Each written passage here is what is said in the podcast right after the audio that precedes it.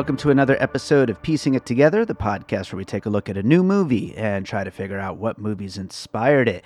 And today on the show, we're actually returning to the last episode we did on Destroy All Neighbors with guest Jonathan Martin.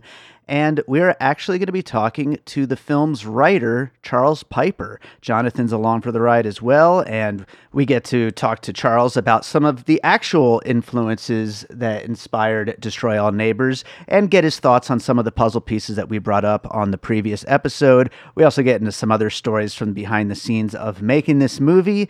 And it's a great, fun conversation. So that's coming up here in a second. Before we get to it, I do want to remind you, as always, to make sure you're subscribed to Piecing It Together wherever you listen to podcasts, wherever you're listening right now. Hit that follow button or subscribe or whatever it is. And you could also follow us on social media at Piecing Pod. And don't forget to join our Facebook group, Popcorn and Puzzle Pieces, where we continue the conversation about all the movies we talk about here on the show. So, of course, make sure you've already seen Destroy All Neighbors. Go watch it on Shudder right now if you haven't yet. And then let's get into this conversation with Charles Pieper and Jonathan Martin about the film. All right, so we just covered Destroy All Neighbors with guest Jonathan Martin. Jonathan's back with us, and we're joined by writer of Destroy All Neighbors, Charles Pieper. Charles, thank you so much for being here. Hello. Thanks for having me. I'm glad to talk about my life and the one to one ratio of what really happened and what's on the screen because Oh. none of it was exaggerated. I killed everybody. It's been a I'm delight. sure. It's all real. Yeah. You know, it's like old Han Solo. It's real. Yeah, All of it. it's all real. Whatever the quote was. Yeah. Yeah.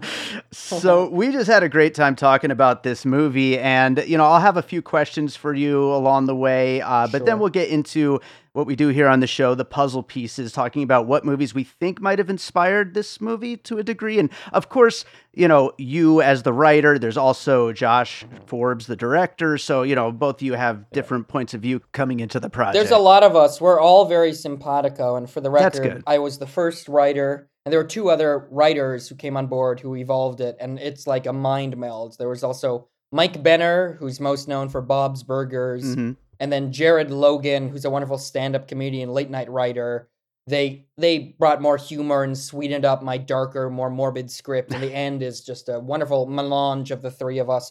Yeah, plus Josh, who put a lot of himself into it, and Alex and Jonah were producers as well and brought a lot to it. It was the film making this film felt like getting a band together over the course of a decade, and that's also what the film's about. So it was a very interesting experience. Yeah, I have to imagine there's a lot of playing around with a uh, a story like this, where once you actually Mhm. get to say I mean, not so much improv, but just like things kind of evolving as the actual players are cast Yeah. and the music starts coming into the picture. Oh so man, that music. Let me let me say, uh, I've been a fan of the band Man Man since 2005, when Josh Forbes and I made the initial sizzle trailer out of like old horror movie footage to try to get this film made a decade ago. We used Man Man music in it. Jump forward a decade. Not only did the lead singer, songwriter, and guitarist of Man Man score the entire film, but the lead singer Man Man is in the film. He plays Caleb Bang Jensen, the musician. nice.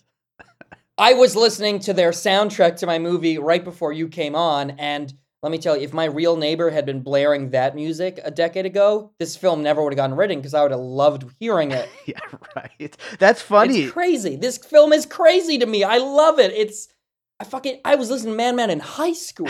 Like Jesus Christ. That is wild because Jonathan and I were talking a lot about the music uh, during the main It's so conversation and how you know landing on specifically this kind of prog rock and kind of bringing in all these influences.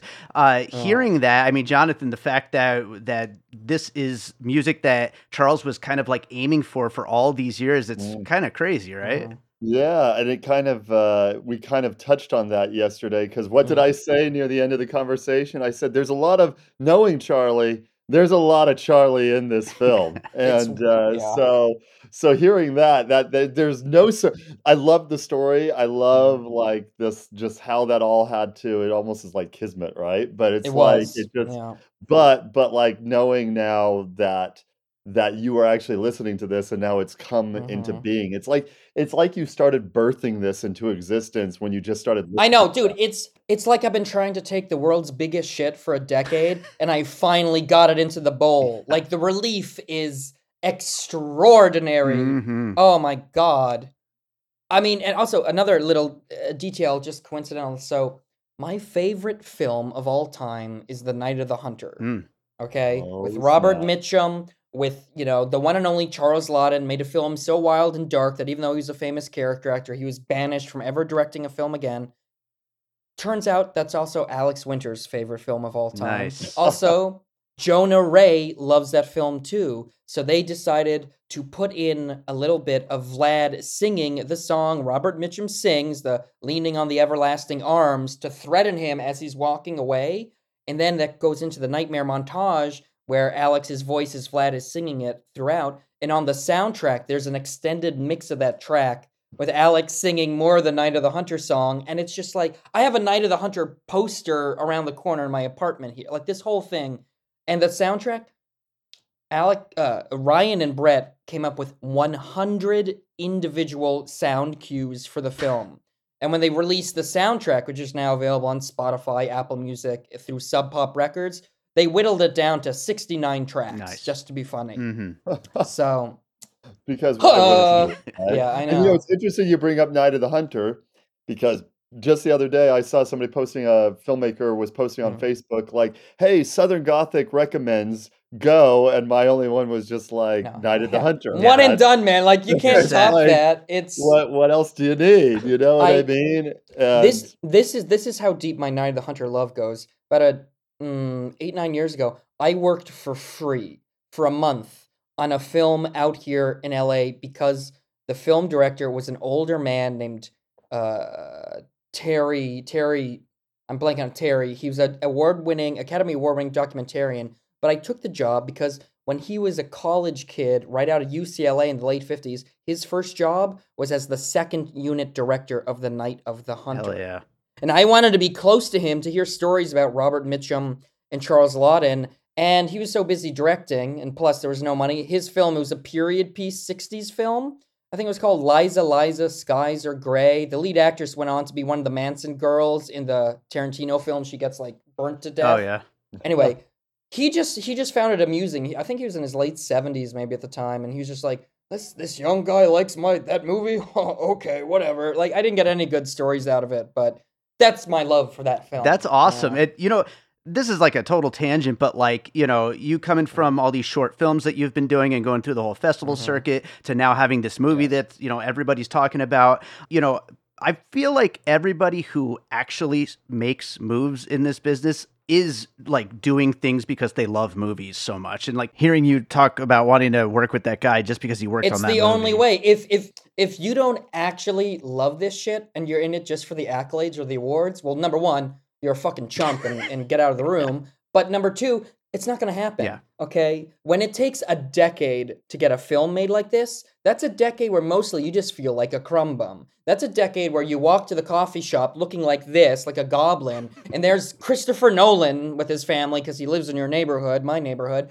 and you're just like, God damn, you know, and then you're seeing your friends win Oscars and be like these kings and queens of the industry, and they fucking rock it, and that's great, but no, you have to really love this stuff, and I can't even speak to that more than me. Like, I've been this singularly weird horror comedy guy since day one, thanks to the love of my parents, who are theater people, who have been so supportive. I made my earliest horror movie comedies on VHS camera with them in my living room as a kid. It's called Murders at the Halloween Hotel, Hmm. and the sequel is Revenge of the Halloween Hotel, which you can find on Vimeo. Like, for better or worse, I've been this guy forever, and most of my life that did not correlate to what was popular, and I just didn't deviate from it, and I've been able to kind of have this hard scrabble existence of you know I've taken day jobs when I've needed to. I'm very lucky. I've lived in this part apartment building for over a decade, and it's old enough to be rent controlled, which is a big help. Nice. But no, like if you want to get ahead in this industry, you have to be comfortable feeling like a piece of shit for a long time.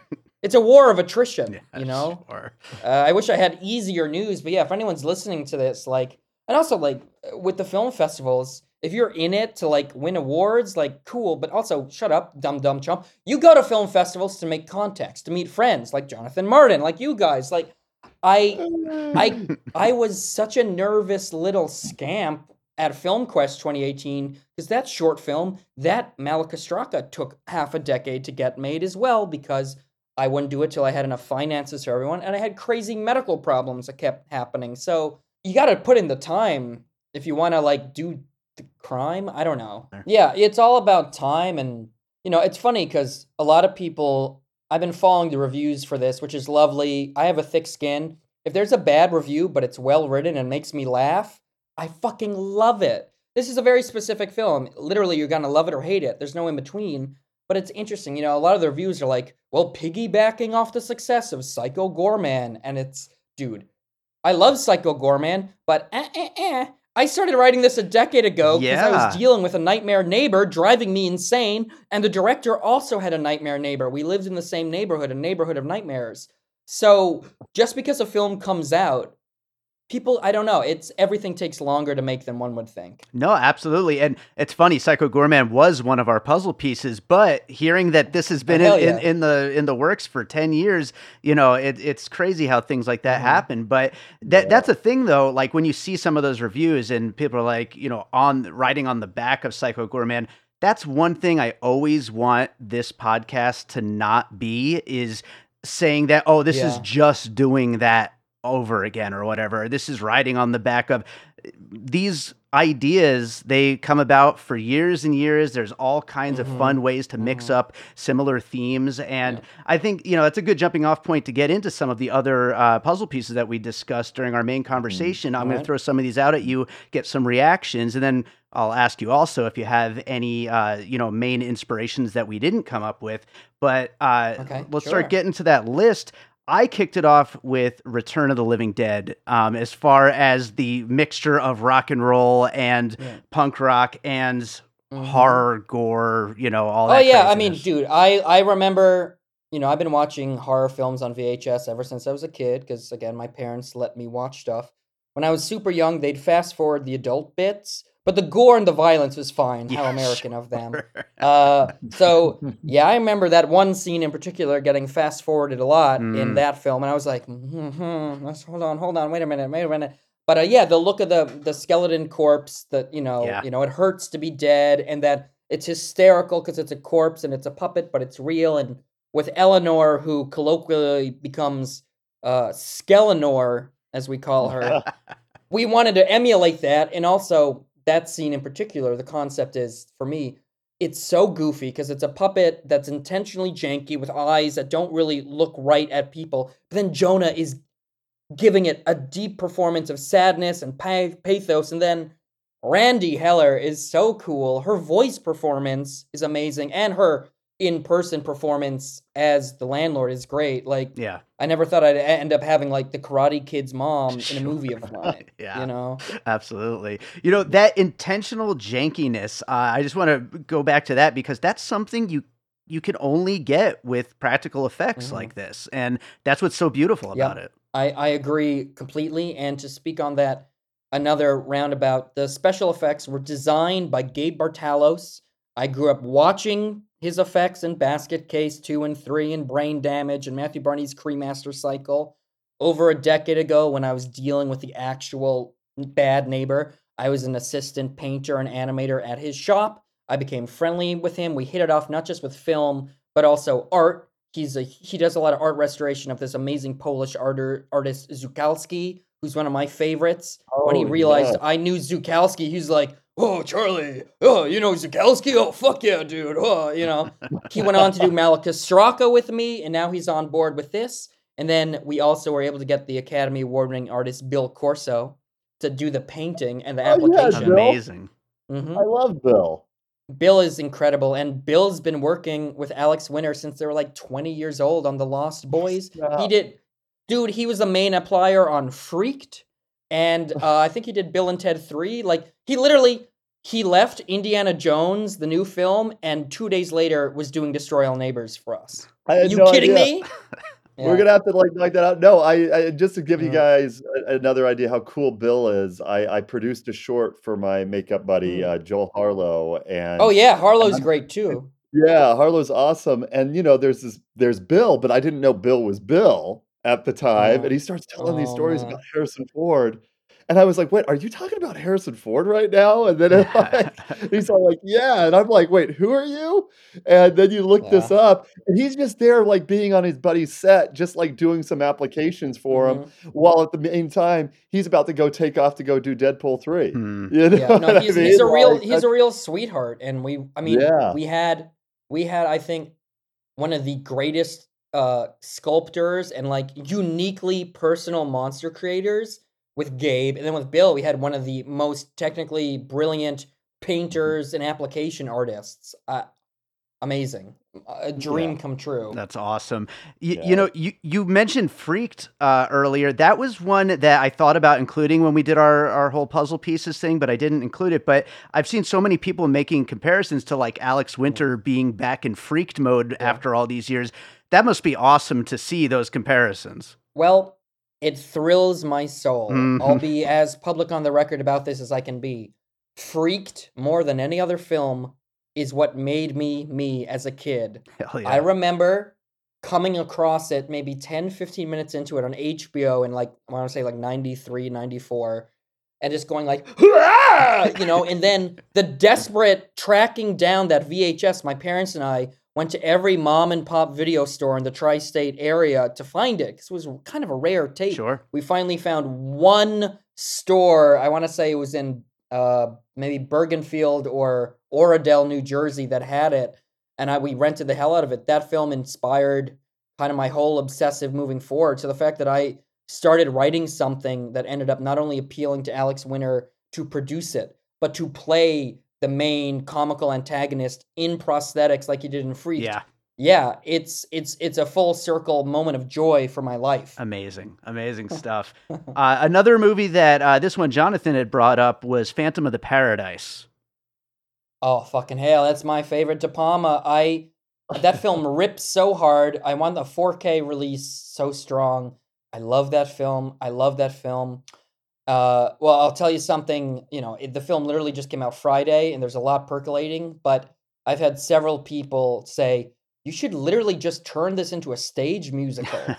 I'm like, holy shit, with puppets and and music and you know, my parents are theater people, musical theater people in particular. My dad's specialty is musical spoofs of songs. He once did he did a version of uh, a musical that was all this music from Oklahoma, but all the dialogue was altered about how much it sucks to to be old. It was called Aging the Musical. so yeah, I love Phantom of the Paradise. Uh, Swan is one of the best versions of the devil ever in film. And if we, the directors and the director and the writers and I, we're already brainstorming ideas for sequels or continuations if we get to. Uh, I think what might come next would be destroy all neighborhoods, and let's say yeah. Jonah becomes the world's most popular prog rock manslaughterer in prison, right? So he has a cult of followers who break him out and maybe force him to perform on the road, and madcap hilarity ensues. So, I'll watch it. I will watch that movie. Um, That Hell yeah, me like a lot of too. Hell fun. yeah. That sounds like a budget increase. a little bit. sounds like. dear, dear Mr. Shudder, we humbly request one million more dollars, please. Yes, we'll see. Oh, fucking a. No, I- I'm joking, but Shudder has been nothing but a blast. They promoted the hell out of it. They let us do whatever we want. There was no interference. They got it. Literally, like a day after Alex Winter signed on, they were like, done deal, baby, let's do this. And to their credit, we did politely ask for a little bit more budget for amount of we just had so many practical effects and Shudder did give us a little more to make it a little easier. With that being said, it was still just a 20 day shoot. Mhm. It was a tight shoot. It was insane. We shot it uh, last August into September during a two week long heat wave where it was over 100 degrees in LA every day, let alone when we're inside a warehouse downtown with sets and lights and Alex Winter and 40 pounds of rubber. It was Yeah. brutal. It was brutal. Man. Now, are you, do you mean now? Because I love this type of stuff. Are you talking? Because I seem to recall this being a little while ago. Like, are you talking August 2022 or 2023? I believe it was 2022. My brain is mush. No, it. This is what year is this? This is 2020. No, was it? This is yeah, it was 2022. Let's let's say 2022. That sounds right. I'll double check my calendar and get Yeah, back. yeah, yeah, yeah. yeah. We'll come on in. No, Mm. and and you know, and I got a question because I know I know this is about some of like the puzzle pieces and threads, but quick question because you did mention um because you know I know you, Charlie, as Mm. also a director Um, because Mhm. you did do the short film Malika Mhm. Straka that uh, actually won makeup effects at Film That's Quest, right, it I'm did. That was so awesome. For Gabe Yeah.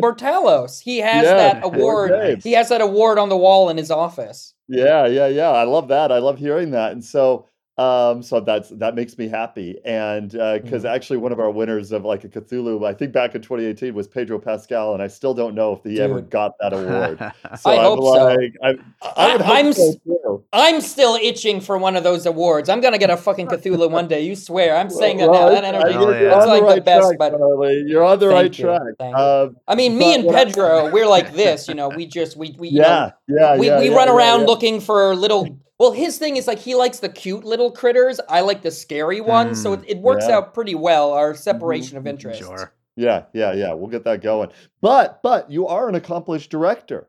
And Thank so you. a question that I have was because you know I was hearing you talk and Mm. uh, you've been trying to get this going for 10 years. So has this been like a 10 year collaboration with you and the director Yes. or This- is that why you didn't step up to the plate maybe to direct? What's the scoop there? so this evolved out of my friendship with josh forbes who's one of my close buddies out here. He's an accomplished music video director. Uh, you can look him up. His whole thing was he got so good at doing mid-level cutesy pop videos that's all he got. But at his heart he's a horror creeper weirdo gorehound silly boy right? Mhm. like me. So we just commiserated over that. I had an insane neighbor. You know you- this isn't a video but the wall i'm like he was right behind the wall here right and yes my apartment is the same color green as the apartment from the film. That was a coincidence from the art team. They didn't even know that. That's crazy. But yeah i was complaining about my bad neighbor. Josh also had a bad neighbor and his wife was just about to give birth to their first kid so he was in like hyper protective mode. And we decided instead of killing our neighbors in reality let's write it. And also it was a fun creative collaboration and josh was pretty blatant and open about this. He's like charlie you've done more writing. I've done more directing if we team up maybe it'll be easier to make than if we just did it alone and he was right it still took a decade but if i had had that young man ego like no I, i'm a director if i had just tried to get this out just with me i wouldn't have met jonah i would this wouldn't happen Yeah. so this was kind of a long-term canny way to get me into the world to do more directing of my own stuff. Yeah, this was a collaboration from day one, and that's what made it easier when other punch-up writers came involved. Because I was like, once we got Jonah, he wanted to make the main character more like him. So he's like, what if we get a punch-up writer, and what if we push it more towards music? What if he's a struggling musician? Because in my early drafts, he was a wannabe comic illustrator, Hmm. because that was kind of where I was coming from. And but I love prog rock. I love, you know, mm, art pop and, and post punk and all this weird stuff. So the collaboration was the best part, and that's how it grew into the sweet film it is now. If you read my last single draft before the others came on, it's the same story, but it's slower, it's darker, it's bleaker, it's stinkier. Because you know, I was I was in my mid twenties, I was young, I was angry. I'd gone through almost three years dealing with that neighbor before he was evicted let alone the end of my relationship with my then girlfriend who lived with me and the whole thing was falling apart inside and around me so i i don't want whatever comes next to take 10 years nor will it of course it won't but this decade of evolution was the best thing that could have happened for the film and for all of us Awesome. You know, I, I, I got to ask on the show, we I ended up talking about Monster, the Jeffrey Dahmer story, uh, as a possible Oh, puzzle piece. so you mean the new yes, series that just which is obviously Yeah, I after mean, you no, this was all- but I will say this: I watched that. I loved it. Jennifer Lynch did some of the direction Yeah. of those episodes, and uh, she's great. I loved that they incorporated the sounds of whale song throughout it Mm. As this eerie disconnect, and then at the very end, you realize Dahmer listened to whale song in prison to keep himself oh, calm. Oh, wow. Like that is a recorded fact. And I thought the acting was incredible. I know there was some controversy in terms of making it at all, but from a from a point of view of someone who's in, interested deeply in the extremes of the human existence and acting and directing, yeah, I I love that show. It wasn't a direct influence, but yeah, I I'm, I appreciate you bringing it up because I don't think it gets enough accolades in terms of the the making of it. Right on. Well, another one I think uh, is a, a, fairly obvious one is Peter Jackson's Dead Alive, uh, especially once all those guys start getting gathered into the house and he mm-hmm. has to mm-hmm. make sure nobody finds out about him. Fun stuff. Party's over. yes. Yeah. Uh, I love that film. Josh Forbes maybe loves it more, and it's a similar thing where you have this kind of milk toast, pathetic dude who, through insanity or supernatural shenanigans, whatever you want to interpret is, is forced to kind of man up for better or worse, and then just gets covered in blood. That was a that was a a direct homage or lift, depending on how much you like our film. Yeah, yeah. So uh, another one that Jonathan brought up, um, and he was talking about like the aesthetics of the film and stuff like that. He was mm. talking about Hobo with a Shotgun. Uh, what are your thoughts? I like that? that? a lot. The I, well, that cinematography, that kind of gritty, like it's 80s vibes, but it's clearly modern day right. Los Angeles. Uh, but the color palette, yeah, Josh Forbes loves that film a lot. I like it a lot. Rutger Hauer is great. I wouldn't say that was like a direct lift initially, but when we got, I bet you anything, Josh showed that to William Stone, our talented DP, who just knocked this out of the park. You know, a lot of times comedies end up looking a little. Well, let me put it as a comedies don't often have cinematography as their main focus, but we knew this had to look like a genre film, sure. even though it's funny. And I think we, man, I've seen it on the big screen at the Alamo Drafthouse a couple times, and it just looks gorgeous. Yeah. It's gorgeous looking. I think so, at least. I can't wait so, to see it in the yeah. theater one of these days. But uh, last one mm-hmm. from our mm-hmm. list, we did talk about another like four or five things, but last one I wanted to bring up, of course, Tenacious D and the Pick of Destiny is where we head in this movie. Yeah, yeah. I mean, of course, uh, let me put it this way. Uh, a lot of the more negative reviews are like, this is like a pick of destiny if it fucking sucks. and I'm like, okay, dude, all right. Well, you get back to me when you make your music prog rock monster adventure. Uh-huh. But uh, that kind of evolved naturally as it became more musical. Again, my initial draft wasn't music based. Right. It had a much darker, bleaker ending, which I could tell you about off the record because I don't want to tout toot my own horn. I'm happy with the new ending that allows for sequels. Mm. Uh, mm. But yeah, it's, you know, Vlad. And another thing, people are like, this film makes no sense. These fucking writers, like, Vlad's his friend, and then suddenly he's not. That's dumb. And I'm like, motherfucker, have a little bit of read the room media knowledge. Vlad is a representation of his inner demons and his brain working overtime. He gets into a groove, he's finally recording his thing, but as creatives, there's that moment right before we fucking finally finish something where we're like, what the fuck are we? No way. Oh, we fucked this up. So Vlad turning into the ultimate fuck you monster at the end. Yeah, that's a documentary. That's how it works. right. And you only defeat it if, like William, you just say, "No, I'm not going to ignore. It. I'm not ignoring yes. you." Like to me, that plays. But yeah, I think there's a 50-50 split, Letterboxd wise, where people who are creatives, whatever they are, are like, "I get it," and then you have people like this fucking piece of this dweeb. Fuck you, Vlad rocks. Yeah. Okay. Yeah, as a musician myself, I, I definitely get it. And by the way, we could go on an mm-hmm. entire hour long tangent about media literacy right now and how people. Oh, God, the world needs it, but my throat kind of hurts. yes. So we'll, we'll do that another day. Absolutely. so uh, I want to ask you now are there any major influences that were just right front and center that uh, that I haven't brought up at this point that you want to. Uh, Delicatessen and okay. Barton Fink. Yeah. From day one, Josh was like, I wanted to have the fisheye lens, crazy delicatessen, you know, Jeunet vibes, and also the obsessive nervousness of Barton Fink. The hallway set was designed to look like Barton Fink's apartment, yeah. but more rundown in LA.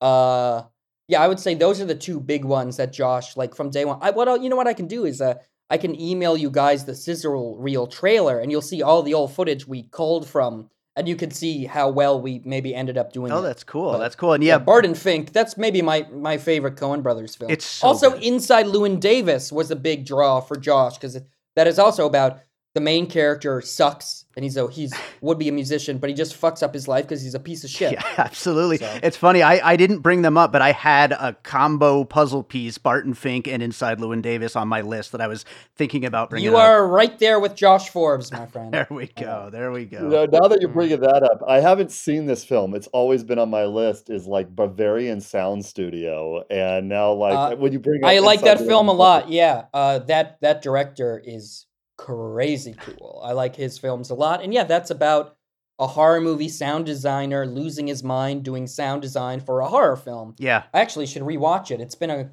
ah, that came out what like half a decade ago, maybe more. I have no years sense ago. of time now, but yeah, that's a good one. Yeah. And that main actor, I love that guy. He's one of the best little British dudes of all time. I've never seen it. I've always heard that it's great and super weird and uh yeah, Yeah. I got to Mhm. check that out for sure. It's on the to do. Yeah. There's so much Mhm. on the to do, right? There comes a point where you have to accept. It never ends, especially when you you do a movie podcast. It never ends. But uh Um, I yeah. can imagine. Can I ask Charlie a Sure. question here now? Go for like, it. and this is just a little bit looking forward, and maybe because you know I have my cliff notes and my cheat sheet that I have some things going on. Uh, we mentioned Malacostraca and the short film and stuff like that, and I guess my question for you is, what's what's next, man? And is there a possibility we can see something in the Lobsterverse? I think the lobster verse is a very sweet boiling pot to drop myself further into for sure. uh, that short exists. That short is also on Shudder as part of the Beyond the Dark anthology series. Nice. So my thinking is between Shudder liking Destroy All Neighbors and also already having Malacostraca, I certainly want to pitch them that idea possibly, and uh, I've been developing it kind of on the low down for years now, as as you know. But then Mhm. beyond that, I have about six or seven other scripts, all horror or horror comedy that I'd like to get out there. I have a really strong idea for Ghoulies reboot sequel that I Yeah. desperately, seriously want to do, that could be a nice jumping point from Destroy All Neighbors because Malacostraca is much bleaker and darker. So as a follow up, I don't know. I mean, I like subverting expectations, but we shall see. And then beyond that, I'm also re editing. I'll try to keep this a little short because it's a bit of a crazy story. But in the summer of 2006, I filmed a failed animal rights documentary uh, for the sister of an Academy Award winning actress who's the daughter of another famous actor. I'll tell you off the record. It was an animal rights documentary in Pennsylvania. I stayed with him all summer filming it, and it ended up becoming my Lost in La Mancha, but with horses. Because they bankrupted the production by rescuing too many horses, and they had nowhere to put them. So we had to make a secret agreement with a progressive Amish man named Enos King to hide the horses in his barn until more paddocks were built on her father's land. I ended up with a rough cut of a feature film shot on mini DV when I was 19 that showed all this fall into chaos. And I've just sat on the footage forever because I was embarrassed by it. I never was paid. There was no licensing, no nothing. And now it's almost 20 years later. And I think it would be fun to revisit that footage and make this edit, even if I can't legally release it. But maybe I will. And I think it'll be a fun way to reclaim this lost bit of my history that is insane. And yes, off the record, I could give you more details. I love that. That is I those kinds of documentaries that just go in a completely different direction are always Mhm. the best. So you know i was i was embarrassed because i i had no money so i was shooting it on mini dv tape on a Mhm. mini dv camera and i got away with filming things other people wouldn't because i looked like a kid and it was so unprofessional nobody cared and it that was embarrassing to me but now all these years later it is so inherently the year 2006 which is retro and nostalgic that the fact it's shot on mini dv and is lo-fi could actually be a selling point to make it stand out as a period piece documentary that could get into film festivals now when 20 years ago no one would touch it. mm, We shall see. We shall see. But I'm very excited about that. absolutely. That sounds That's awesome. Charles, Mm. I always like to end these by asking, is there a movie you watched recently that you really loved that you'd like to recommend to our listeners? Yeah, I'll bring up the one and only Gorgo, now out on 4K from Severin. Nice. The British Irish ripoff, you'd say, of Godzilla. But it fucking is awesome. The best technicians worked on it. The 4K is gorgeous. It was shot in Technicolor. The reds and the yellows and the greens pop. It's early 60s in London. Honestly, it's one of the best 4Ks I've seen. And Gorgo is so cute. He's got big flappy ears, kind of looks like an upright Baragon from the Godzilla films. and uh, no, what can I say? I'm a big Gorgo head now. Gorgo is number one in my mind at this moment of time. Amazing. Amazing. Well, we know we can find Destroy All Neighbors on Shudder, but where can people find more about you? You can find me on Instagram at C Pieper, P I E P E R, like one pie per serving. I'm on Twitter at Inherent Charlie. And if you're curious, you can find a lot of my short films and animations and further info on www.charlespieper.com. Awesome. And Jonathan, uh, tell people where they could find you and where they could find FilmQuest. Uh, yeah, you can find me. I mean, since Charlie he gave all the good details. If you want to find us on Instagram, just go to at FilmQuest. You could also go to the website filmquestfest.com. We are taking submissions right now. We do want genre. Uh, we take everything from music video to documentary to shorts and features and animated films. And then also, if you want to see some of my own work, you could go to bohemianindustries.com or you could go to Instagram, which I don't update that often, but you can go to Instagram, which is at Bohemian Industries. So you can check that out. Awesome. Woo! Awesome. Well, guys, thank you so much for doing this. And Charles, Jonathan, hopefully we'll get uh, each of you back on the show again sometime. I would love Hell love yeah. Would love it too.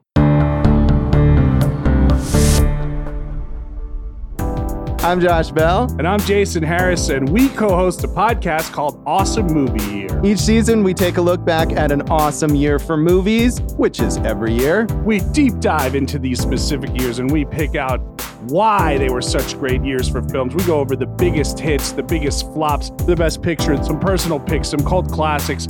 Years we've covered in past seasons include 1994, 2003, 1977, and 1984, and we've got all of film history to look forward to. So check us out at awesomemovieyear.com or wherever you listen to podcasts. All right, so I hope you enjoyed that conversation. Thank you to Charles Pieper for joining me on that one, also to Jonathan Martin, and thank you to you for listening. If you're enjoying piecing it together, of course, make sure you're subscribed wherever it is that you're listening right now. And if that app happens to have a five star button that you can click on to drop us a little five star rating and review, it would be very much appreciated. It helps make sure that more people check out the show, and then we can continue doing awesome things with this podcast. So that does it for today's episode. You could also follow us on social media at Piecing Pod. Join our Facebook group, Popcorn and Puzzle Pieces, where we continue the conversation about all the movies we talk about here on the show. And don't forget, we do have a Patreon, the Produced by David Rosen Patreon, where I post bonus and advanced content from Piecing It Together, from Awesome Movie Year, which is another movie podcast that I produce, and from my music career. So lots of great stuff over there. In the next couple of weeks, I'm going to be posting some advanced stuff on there from my music, uh, but there's always new things on there from piecing it together an awesome movie or so check it out i appreciate you being out there just listening but if you want to support the show in that way it's patreon.com slash by david rosen and speaking of my music let's close out the show with a piece of my music and i played uh, I played the bus party to hell on the main Destroy All Neighbors episode. Um, I gotta play uh, another crazy track. Let's see, what do I got? I want to play something pretty damn heavy, and so I think this would be a good one. I'm gonna go with a track called Burnout from my album Head Like Fire. Hope you enjoy this song. Head Like Fire is, of course, available on all the streaming services where you can also find my current stuff, which is the 24 for 2024 series, where I'm releasing a song on the first and third Friday of every month of 2024. 24 songs in total. Uh, but this goes back to around 2008, I believe, is when Head Like Fire came out. Uh, this is Burnout. Hope you enjoy it. We'll be back with more piecing it together real soon.